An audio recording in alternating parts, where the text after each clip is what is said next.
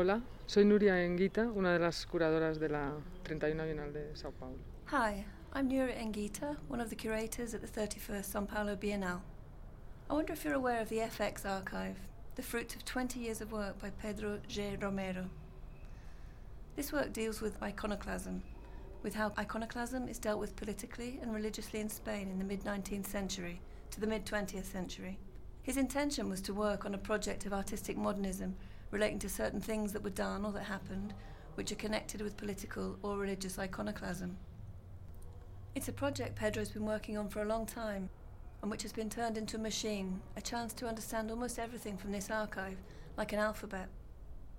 For the Sao Paulo Bienal, he's chosen a starting point which is the creation of Ferrer y Guardia's modern school. Starting from there, he's gone on to link up all the pieces of art, the movements, people, films that have played a role in the development of the modern school in Barcelona, which is where Ferrer y Guardia came from.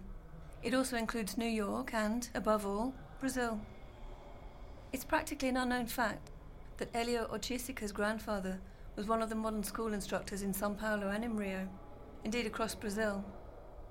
His grandfather shared the same libertarian ideas that Ferrer y Guardia had, and what Pedro is truly interested in investigating are the aesthetic effects of this influence. It's clear that Hélio Oiticica was brought up in an environment of free thinkers and was handed down these ideas from the modern school. The installation takes the form of a famous drawing of a neuron by Spanish scientist Ramon y Cajal, and in it, all the documents connected to the modern school from the FX archive are deposited. For example, the Jean Vigo film, Zero for Conduct. Jean Vigo's father also created a libertarian school in France and was friends with Ferrer y Guardia. Man Ray was a teacher at Modern School in New York. Torres Garcia, who was in Montevideo, also worked as part of the group. This is what Pedro G. Romero was interested in and what his investigation was all about.